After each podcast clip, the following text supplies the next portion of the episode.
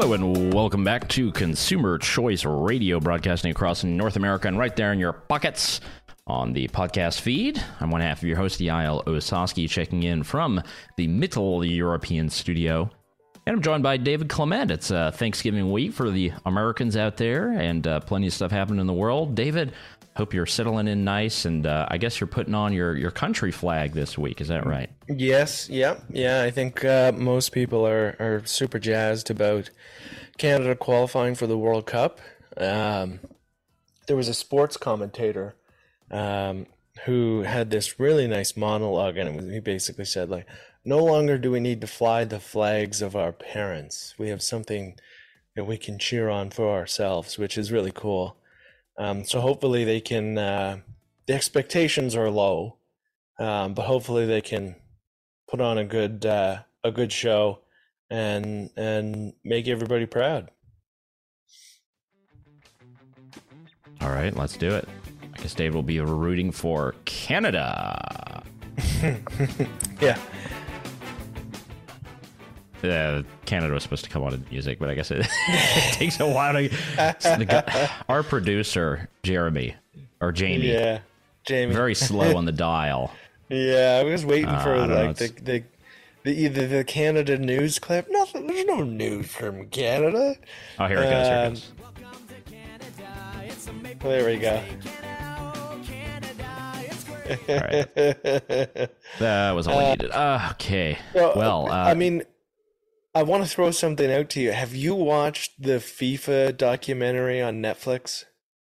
So I don't. Um, I have to say the fellows and uh, gals and non-binary peoples uh, over there at the Netflix, they are very good about lining things up exactly when people yes. are going to be talking about this item. So I saw it on my uh, watch list or whatever. It popped up at the yeah. at the right time, like when I opened the app.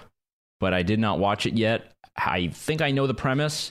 Absolutely corrupt uh, organization. Oh, but but tell me more. Tell the, me more. Basically, the steps that were taken in order for Qatar to win the World Cup bid, which I think most observers think they never should have gotten. Um, oh, so it, it was pretty crooked, is what you're about to tell me. Uh, it was crooked all the way up to heads of government, where you have these the the executive committee, which are the national representatives for for soccer, who vote on where the World Cup should be. Uh, an example would be there's a meeting between uh, the Qataris and the Thai representative. The representative from Thailand, the Thai representative votes in favor of Qatar, and then out of nowhere there's a gas deal between Thailand and Qatar. Um, same thing with France. The Emir meets with Sarkozy at the time. Sarkozy goes to the French president of, of France football and says, you have to vote for Qatar.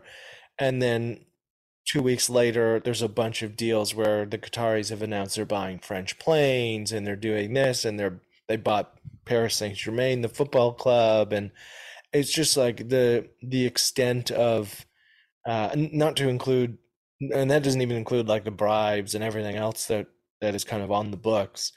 Um, so it's just awful. And then, I mean, you just look at the, the, uh, the issues with the building, how many people died building these stadiums because the conditions are so poor, and yeah, just a terrible, or the, the F B I described it as a mafia style organization. FIFA. It's a strange world out there. Wow. So there's a lot coming from the F B I. Yeah.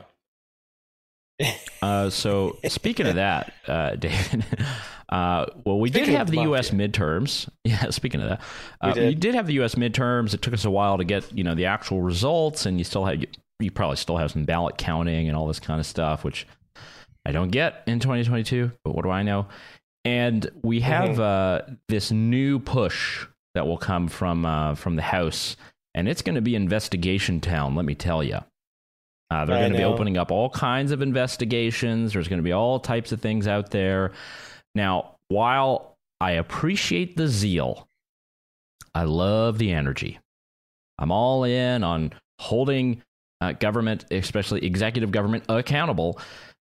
I think they're just kind of missing the mark here. And they're probably going to end up tying up plenty of resources and time on ridiculous Joe Biden investigations that mean, I mean, you've got a, a gargantuan world that you could point to. I mean, look at anything related to COVID, look at any of these programs, look at any of the, the CARES Act, any of these huge, you know, billion dollar bailouts or loans that went out to people, that a lot of the stuff was very fraudulent. Uh, there's plenty of stuff there, but they're going to focus on ridiculous things that. Well, exactly. Uh, it's not going to impact someone's life.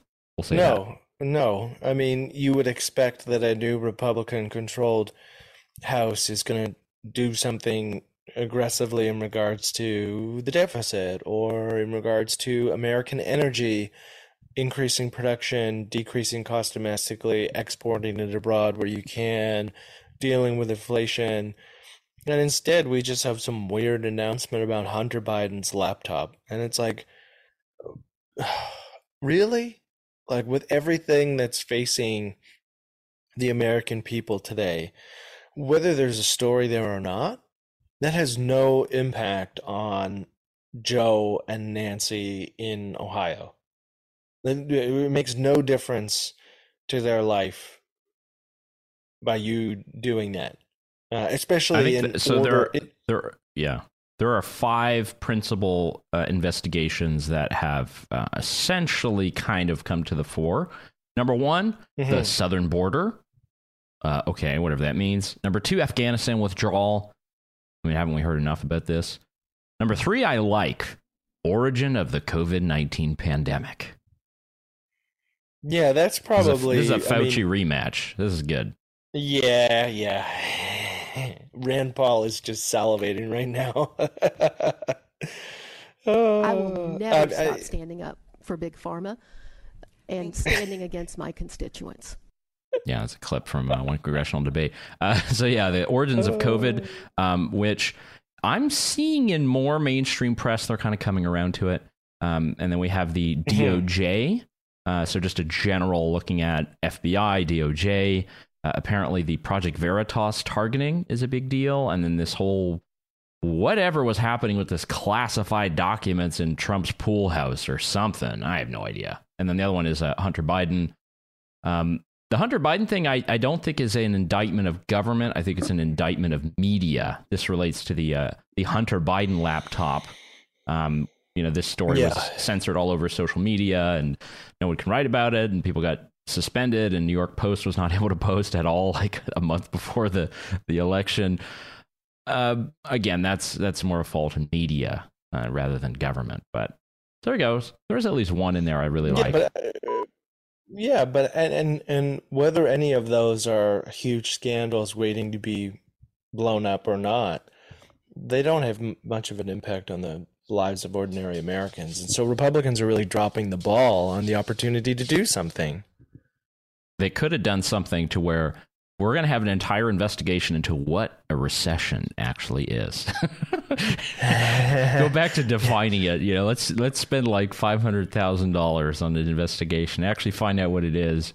And, and then probably, you know, during a Republican admin, everything would be tanked. Um, all right. So, David, uh, I've got I've got something I'd like to throw at you. Uh, OK, let's hear it. We've seen in recent years um, enterprising young reporters who are on the, the internet beat. Mm-hmm. So in the past, we've spoken about Taylor Lorenz, who's been a reporter at uh, Washington Post, New York Times, all this kind of stuff. There's a new fellow who's popping out of the woodwork. His name is Ben Collins. He oh. is the literally the disinformation reporter at N B C News. So he has been uh, the, the kind of go-to fellow on a lot of the uh, conspiracy world. You know, he was sort of the, the authority who, he'd be like, hey, look at all these ridiculous people, you know, sort of a, a Justin Ling of the U S, if we, we can say that. Got it. And what we've seen in this is now he's put all of his fire into going after Elon and Twitter and uh, basically just trying to, you know, say, oh, you know, Twitter is a garbage fire, blah, blah, blah. It's the worst. There should probably be investigations against Elon. There's antitrust. So the, the th- small theory that I had is like, look, you have traditional media outlets. You've got N B C News, New York Times, Washington Post. These guys are getting stomped. They're getting their, their lunch eaten. So yep. if you're an executive at this media company, you elevate anybody who's willing to question any of the, the tech companies, any of the new social media firms, those who are anti-innovation, you know, FUD as much social media as possible, denigrate it, and then try to get a layup so that we can get some kind of government regulation, whether it be on speech, or, content, antitrust, you name it. Or or just straight payments, right? Because in, in other countries like Canada and Australia, these media outlets or have successfully or are or have successfully lobbied government to make social media outlets pay traditional media outlets when their links get shared, which is so silly. We've talked about that before. We don't have to go into more detail on that. Boost. But yeah, looking it's for like a boost. They have a, there's clearly a vested interest in slamming or um, for a traditional news outlet, and it's because that's they're eating their lunch. Um, and we saw that with the with the F T X collapse. There was, and Elon Musk tweeted it. Um, there was more analysis and coverage and, and more thorough analysis and coverage on Twitter than there was anywhere in, in the mainstream press. And it felt like the higher up you went in terms of outlet, like the New York Times, the worse the coverage got, where it was just super soft, um, super soft. And they're just more focused on, I mean, New York Times, barely anything on F T X, but they're going to go after Dave Portnoy again and gambling and insinuate that Dave Portnoy pumping gam- new legal pump, uh, gambling sites is going to create a bunch of degenerate gamblers and it's going to be a huge problem. It's like, what is going on here, folks? Come on. Like, what does it is, say uh, about today's world that the best investigative journalism that we get on something like F T X comes from a Twitter account called Autism Capital, compared to yeah. a billion dollar enterprise like New York Times or Wall Street Journal? It's, yeah, no, uh, and, and I, like as much as you're joking, that is like that is news today. It's it's the way in which it goes. Um, there are very few. Uh, I had a conversation with someone the other day about what is and what isn't a journalist. When I, I use the Canadian example, like Robert Fife for the Globe and Mail is a journalist. He breaks stories, holds government accountable. Um, a lot of this, whether it be Taylor Lorenz or others, just feels like opinion writing in the wrong part of the paper. Well, and they also and, weaponize their power against private citizens and companies rather than governments usually. Or in the example of Taylor Lorenz, and I have to, this is a throwback, David, um, but it's a, it's almost a two year anniversary of the uh, disinformation board. Governance oh, board, yeah. if you remember that thing. And that was a that was a hand in the glove trying to put the layup by by Taylor Lorenz, who did an interview, a very softball interview afterwards with uh, uh, whoever was supposed to be the head, Nina Janowitz or whatever her name was. mm-hmm. And everything is weaponized against private individuals. I mean, did you, did you say a bad word on Snapchat in your you know high school cheerleading squad group?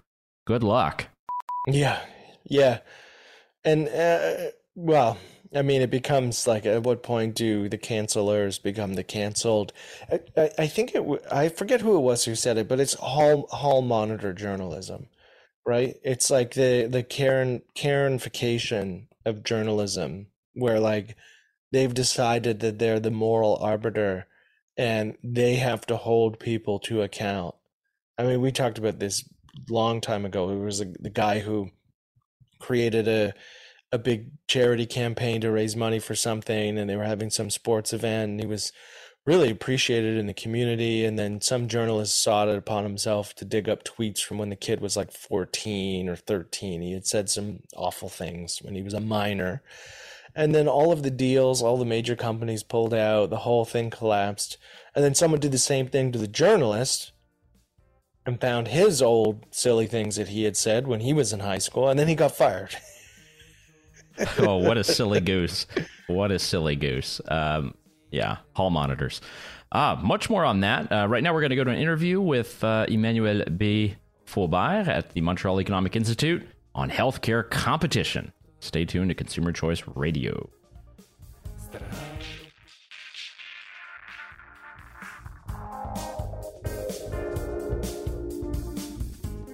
And welcome back to Consumer Choice Radio, broadcasting here on Saga nine sixty A M and the Big Talker Network. David and I promised you an interview, and uh, there's a lot of different topics that we've tried to cover over the last uh, few weeks, David. We've gone back and forth, all kinds of things up and down North America, but at least one topic that remains of interest to all of us, and I think uh, likely many of us who are uh, dealing with our parents or uh, friends or family. Uh, yes, we're talking about healthcare. And we wanted to talk specifically about competition in healthcare, other models of healthcare, and perhaps how these models could help inform our own policymakers um, throughout Canada, throughout North America, about how it could be done better.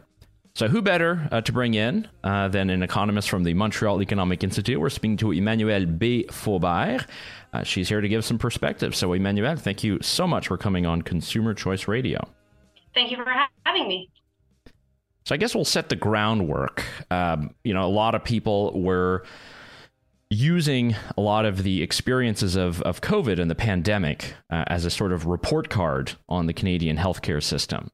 And uh, this has, you know, led to a lot of, of different debates and controversies. We've seen some things flare up in different provinces like Ontario and Quebec. Um, if you could give just sort of your own report card right now on uh, the, the Canadian healthcare experience, as it were, and then uh, maybe we can open the conversation about how we can improve upon that. Yes, well, we did um, a poll about how Canadians felt about the current state of uh, healthcare in Canada. And what we see is that one out of two Canadians is not satisfied with the state of healthcare right now. And the trend that there's two major trends that we see. The first one is that it's going up through the years. So the satis- the satisfaction is growing as time passes. And also another trend is we see is that as people get older, so as people need more healthcare, we see that the level of satisfaction goes down. So the more you need healthcare, the less you, you, you're satisfied with it because you see the problems with it. Yeah, and, and I mean, that obviously that obviously sparks questions about change. A lot of the conversation in Canada, whenever we talk about the healthcare system, is binary, right? We don't want an American system is what we often hear. Um, but you've written um, and done some research in regards to some of the other models out there. What are they and why may they be worth uh, evaluating or replicating? Mm-hmm. So one system we looked into was uh, the mixed system of in France and Sweden. Um, where they have a universal health healthcare system. So that's still public, that's still like what we have right now. But the difference is that uh, med- healthcare providers can be either public or independent. So your health insurance card is gonna work wherever you go, whether it's a private or public clinic, it's gonna work. So um, for in France, for example, thirty-five percent of hospitals are either nonprofit or independent. And that's something we could have here because there's some, uh, that reduces the administrative load and can lead to cost savings as well for the system overall. Yeah, well, and just a quick follow-up. I, oh, yeah, I was just gonna say just a quick follow-up because I think some of the naysayers on any type of mixed model mm-hmm. would probably say, well, um, what if, what if the, the private sector, the independent side is is gouging um, the province whom they're billing. We end up spending more on healthcare. Do those systems, which you just described, spend more on a per capita basis than we currently do in Canada? I don't have the numbers for that with me, but the fact, think about it, uh, to open clinics and hospitals, usually, for example, in the public system, it costs a lot of money, it takes a lot of time. So imagine here, instead you have an entrepreneur who can build this hospital quicker, faster, and then treat the treat the patients, you know, as clients. This, by streamlining the system, this is how there's a lot of cost savings by reducing the administrative cost and like the red tape that you see a lot in more in overall public systems. Of course. And uh, David, I know that we've spoken about uh, direct primary care models um, that are right now much more popular uh, throughout the United States, where people have essentially a subscription to a doctor. Uh, they only take out uh, the sort of necessary catastrophic insurance and and pay cash for their ordinary procedures. Uh, but in, as far as I understand, in different parts of Canada, that would be illegal. Uh, particularly, uh, that, that's the dirty word that comes out, the private. Um, I think, Emmanuelle, yeah. you've done a very good job in, in sort of delineating, you know, the, where there are other examples where you can have a mixed system. And um, that is how it is where I am currently in Austria, where a lot of stuff is done with cash. But if people want to use the uh, the e-card, you know, the, our version of the carte soleil, then, hey, people are able to, to whip it out and use it wherever. But they also have the option to go to private clinics to get things done with private insurance. And they have that, and there exists a kind of entrepreneurship and competition within that healthcare market. I would love to see something like that in Canada. Definitely, because when there's competition, there's going to be a battle of prices, right, between the providers. So there's usually going to be a, uh, it's going to be better for the uh, care recipients overall, because there's no monopoly of care. Yeah, and one thing I, I read here uh, from some of your studies is that apparently Quebec, the province of Quebec, spends about a billion dollars a week on healthcare. And I know in the context of the uh, the latest provincial election, uh, this was sort of brought up in every which way. And, you know, it's the same to where uh, David mentioned before, you essentially have the, the bad version, which is, you know, private American healthcare. Uh, and everyone was very scared of saying that. There was only perhaps one person on the stage um, who we've spoken about before who, who did talk about a little bit of competition. Uh, but, you know, what does it say about our political systems that they don't really entertain the ideas of a kind of mixed healthcare system? Why, why is it that we're afraid of entrepreneurship? Uh, we're not afraid of entrepreneurship when it comes to our, our phones or our brand new Tesla vehicle. Uh, but when it comes to healthcare, uh, we somehow shy away at the idea. Well, uh, the American system is seen a bit as scary because we see stories of people getting sick and then having crazy medical bills, or just for uh, giving birth, uh, the bill can be in the tens of thousands. And people are scared that by including some private, it would be like the, as I say, the gateway drug, and then they we would end up in a completely private system like in the U S. So that's I think that's what people are scared of, and uh, that's why they really don't want that, because they they like being comfortable and knowing that if they're sick, you know, they don't have to go in debt for it. So that's why we believe that we need to have a balance between it.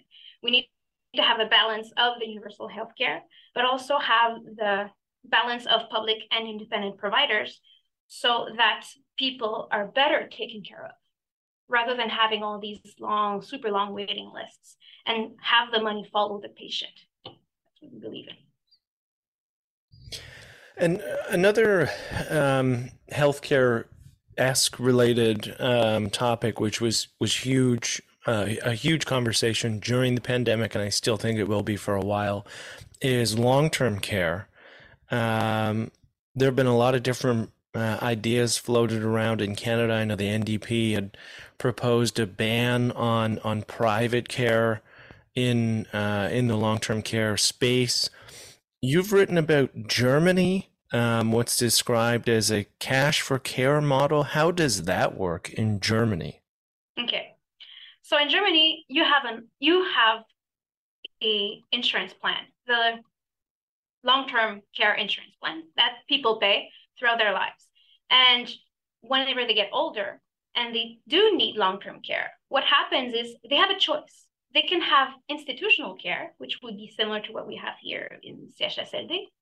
In Quebec at least, or the other option would be to have a monthly payment that uh, are given to the care recipients so that they can spend on that long-term care. And that payment in cash is a lot more flexible. So it can be for home care equipment, and to pay informal caregivers like family and friends, or whether it be to help prepare meals and stuff like that. So this idea here is that you give people choice, and you give them more flexibility so people keep more of their autonomy. Yeah, definitely. I, I think uh, many of the listeners are probably tired of me uh, bringing up the comparisons, but I've, I've seen this in Austria as well. Uh, there's a cash payment to, uh, you know, my in-laws' parents. You know, they received a cash money, and with that, they're able to get a couple of Romanian uh, home takers. They came into the house, took care of them, got all the equipment, and provided them that long-term care that they needed, you know, until they unfortunately passed. But, you know, that is just something that we, we don't really see that's built up in many of these models. And I, and I think, unfortunately, it's going to have to take this, this um, it, it, we'll have to go back to the Paul Martin days of it. We're going to take some kind of left-leaning, compassionate argument for the need to change this because now is the time. I don't know if it's going to take a crisis, uh, Emmanuel, to get there, or perhaps it's just going to be some other other opportunity. But I don't really know if Uh, many of the politicians are listening to innovators or entrepreneurs. It seems in this case, they're just going to have to listen to to voters at some point, which uh, makes me kind of cynical.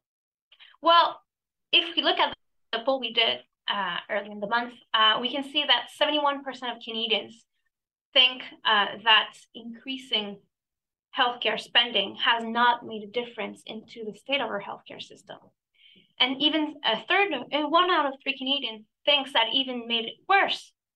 So it shows that people are ready for change. Also, sixty-four percent of the people questioned for the survey were in support of having a system like in France or Sweden, the mixed system I was talking about earlier. So this poll shows that people are ready for change. And people want change. And uh, we're trying to help give them solutions of how to do it. I mean, so if we've established that there's an appetite for this, there's probably going to be a lag politically. But one of the big kind of looming questions or counters would be, how do those mixed healthcare systems perform in comparison to Canada in regards to outcomes? Do you have any data or information in terms of how they compare? Because I could see some arguing, well, it may be nice to have a mixed model, but if the outcomes are worse, mm-hmm. then we want to avoid that. Mm-hmm. Well, in France and in Sweden, you don't have waiting lines like we have here. That's one of the that's, that's one of the main differences. They don't have waiting lists. They, they don't have to wait weeks, months to see doctors before even cost savings. And I think that's the biggest difference we can see is the impact on the patients themselves. This is why we had like uh, Shaoli, like long ago, like people waiting years to get knee and hip replacements. It's it's it's ridiculous. So that is the main thing we see. And also, um, for example, in the long-term care uh, example of Germany, uh, we saw that the growth of Uh, health of long-term care spending by the government in Germany was relatively stable, despite the growing need of uh, long-term care. So it keeps continuing growing because population is aging, but it's growing at a, at a more stable rate. So we see there's no cost explosion that we would probably see because of the pop- aging population. So that's the more uh, financial trends we see, but the savings are more long-term usually. Yeah, and I'm looking at the number of current uh, health expenditure as percentage of G D P. Uh, it's all around ten or eleven percent for Canada, mm-hmm. France, and Germany. So uh, apparently Canada does have the tools. Mm-hmm. Uh, they can get on the same level. Uh, so uh, last question to you, Emmanuel. Um, if there is a immediate change, you know, something that we can push for, Uh, something that we can advocate for, whether it's just like one small piecemeal reform. Uh, what is it that you think you'd like to see uh, in order to, to change healthcare and the model that we have in Canada? I would like to see uh, mixed practice being more common and accepted. Mixed practice, whether it's in the for uh, nurses and doctors, that they are allowed to work in both private and public, and that uh, Canadians are allowed to go see a private clinic when they need help and still get reimbursed for it. That's that's the main thing I would see. I would like to see short term, because these are more regulation changes. While long-term care and the uh, private hospitals, these are more long-term changes. If these two first regulations can be changed short term, that would really help. I love that. All right, we've been speaking with economist at the Montreal Economic Institute, Emmanuelle B. Faubert. Emmanuelle, thank you so much. Thank you. Have a nice day. And we are back on Consumer Choice Radio. Uh, I am joined by Professor Sylvain Charlebois from Dalhousie University, certified friend of the show, uh, now a multiple repeat guest. Um, Sylvain, thank you very much for joining us again on Consumer Choice Radio. My pleasure, David. It's been uh, it's been a busy fall for sure. Yeah, yes, I'm sure it's, yeah. it's been a busy fall for uh, for you as well. Yes, absolutely. There's there's a lot going on. Um, one of the, the topic that I wanted to talk with you uh, about today is first food inflation. Um, what what do we see? What is the landscape on food inflation, uh, and then the concept of greed inflation? So, question number one, I suppose, would be. Um, where do you, how are Canadians uh, experiencing food inflation? Uh, in one word, violently, uh, essentially, because uh, over the last eleven months, it's been eleven months now that the food inflation rate has exceeded the general inflation rate. And when that happens, of course, people will notice food prices at the grocery store, and they're noticing that the, those prices are increasing. Uh, and there's not there's not one safe place at the grocery store. Everything is more expensive, and so that's why it's it's it's very difficult for a lot of people. And based on our data, I would say that Canada is divided into two groups. seventy-five percent of Canadians are coping. They're they're figuring out ways to save uh, using points, coupons, or changing address. They're they're doing different things, and they and they're coping, and they're not necessarily affected by food inflation uh, in a severe manner. But there is that twenty-five percent that I think uh, are, are seeing their quality of life being compromised by food inflation. And I'm talking skipping meals, buying mm-hmm. less food, uh, using credit cards uh, to pay groceries without knowing when you're going to pay your balance back. And those are the th- kinds of things that we're seeing more and more. And if you talk to food banks, they're getting more more traffic. Uh, I'm on the board of Second Harvest in Toronto. We're seeing more no- higher numbers now. So it's really it's it's it's a tough it's a it's a really tough thing uh, to see right now for a quarter of our population. And and I guess that poses a second question in terms of the source. And I know it's probably not an easy answer, but what are some of the sources of food inflation? Because obviously this is it's probably not unprecedented, but it is um, not a common occurrence to see food prices inflate like this. Well, no, you want food inflation. It's just, I mean, the sweet spot for food inflation is what, one point five to two point five percent. Mm-hmm. And we've exceeded that for a very long time now. I can't remember last time I saw food inflation being below two point five percent. It was probably early twenty twenty-one. Mm-hmm. And so, um, and, and, and frankly, it, it is a, a global phenomena.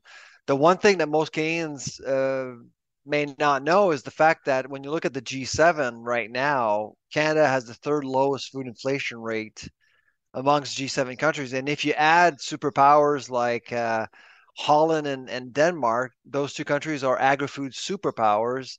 They do produce a lot of food. Like the Netherlands, sixty-one percent of its land mass is dedicated to, to agriculture mm-hmm. and farming. I mean, those countries are amazing. Still, their inflation rate is actually above ours. Mm-hmm. So we're still number three. So in the grand scheme of things, we're not doing too badly. But as I mentioned earlier, uh, Canadian families don't care what's going on in Germany or the U S or U K. They're still paying more for groceries. Yeah, yeah. And they're and they're looking. I mean, they're looking for reasons, domestic reasons uh, for this phenomena. But in reality, uh, it's a sequence of different factors like climate change, Ukraine, energy costs, um, COVID nineteen, supply chain fatigue. I mean, there's there's a series of different factors that have impacted the entire planet. So, uh, but you can feel that right now Canadians are looking for a scapegoat. Domestically, mm-hmm. they're looking mm-hmm. for uh, for one responsible party, and that's why we're hearing more about greedflation and just inflation and all of these things yep. that are being said. And and frankly, I think most of these uh, terms are are, are motiva- motivated by uneducated narratives, to be honest. Yeah, it seems like on one side, uh, the finger is pointed at um, at Justin Trudeau and, and the Bank of Canada and all of that. We won't get into the nuances of monetary policy here. Uh, and then on the other, and I mean, you you you also have you have to think about central banks in general, because yes. the Bank of Canada actually was slightly ahead of the Fed uh, last fall. Mm-hmm. I remember this time last year we were preparing Canada's food price report for twenty twenty-two, our forecast, and I actually we were we were seeing things that nobody nobody was talking about, like supply chain problems, and. And we could see prices rise, which is why we came in with a seven percent for twenty twenty-two. And everyone thought we were alarmists.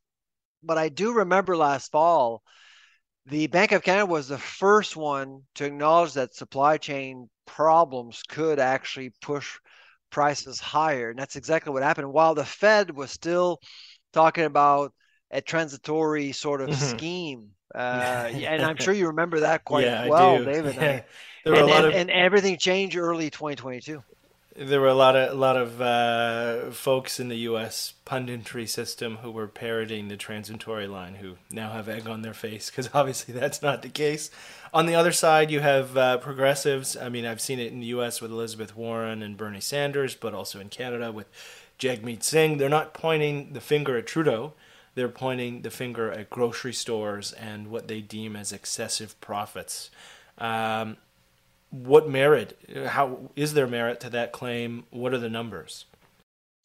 Uh, yeah, in the U S, I mean, it's, it, food inflation is being politicized both sides of the border, which is why Kroger is having a really hard time buying Albertsons. Oh my God, mm-hmm. Washington is all over that one. It's only fifteen percent of the market share.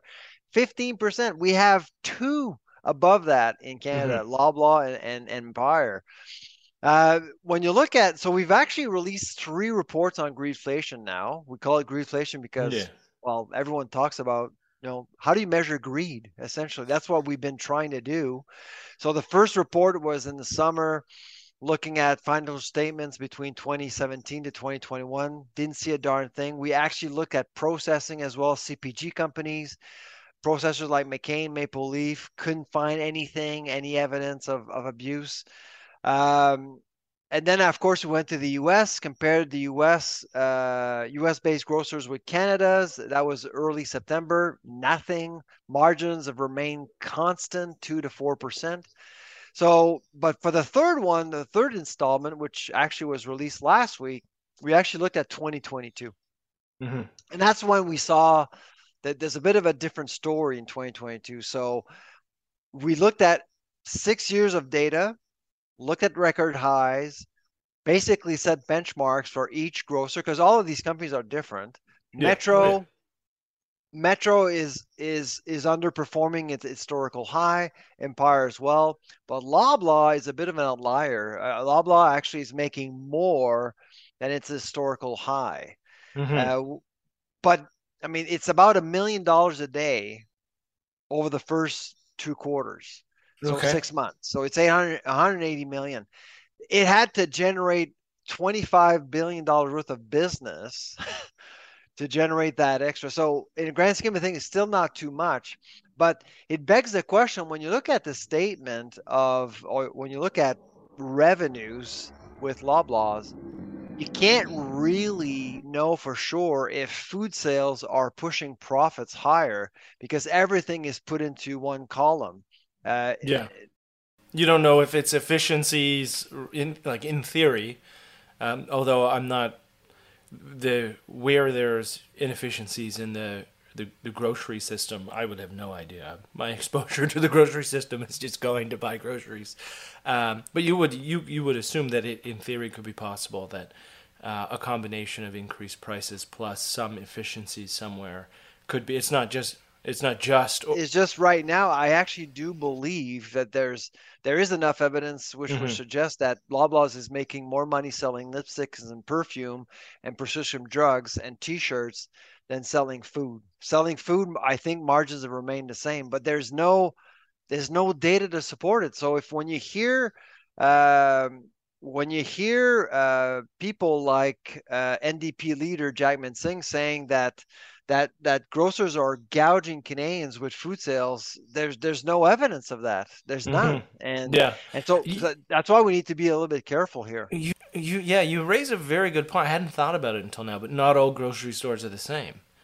If I go to Superstore, I can buy clothes, I can buy cosmetics, I can buy anything. If I go to No Frills or or or Longo's or Metro, um, not necessarily the case.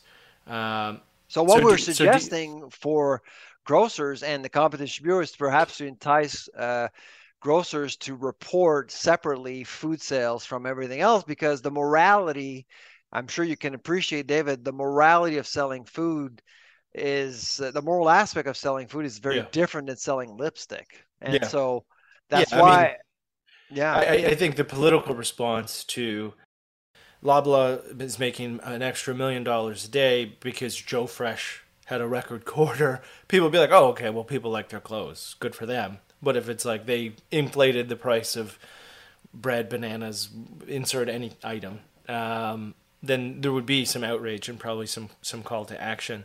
Um, in regards to specific food items, which ones are the worst in regards to inflation, and which ones are maybe the most resilient or have maybe come down in price?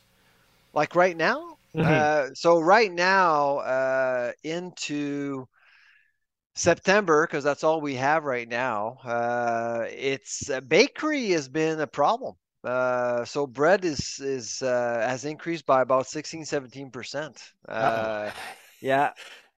For anyone listening, I say uh-oh because their bread fixing has happened in Canada, and it was a it, it was a scandal that didn't reach the level in which I thought it should. But well, that, that, that I I think honestly, David, I think uh, the Bureau's unfinished business around some of these investigations are pushing people to find uh, a different scapegoat, and and that happens to be that portal into the food industry, grocers, mm-hmm, and mm-hmm. and that's why grocers are being unfairly targeted.